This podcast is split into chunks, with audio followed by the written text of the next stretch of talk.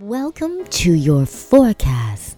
To stay in tune with the moon, to view the sun's beauty, our shadows must be behind us.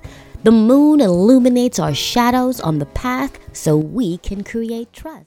Greetings. I am Queen B Divine, and welcome to today's postrology message. The 12th house arrives with spiritual financial news, perhaps karmic debt that are paid or owed to another or you. Are your bills paid? Did you check your spiritual account? Be sure to verify the actual amount, for whatever is owed to you is yours, and no one can change that. Going forward, know whatever you have done, good or bad, it will come back to you. That is how the karmic wheel of life spins in all that you do. But if fear and confusion or a higher force has made you deeply feel, you know how the song goes. You can always ask Jesus to take the wheel. Thank you, and I'm Queen and see you again.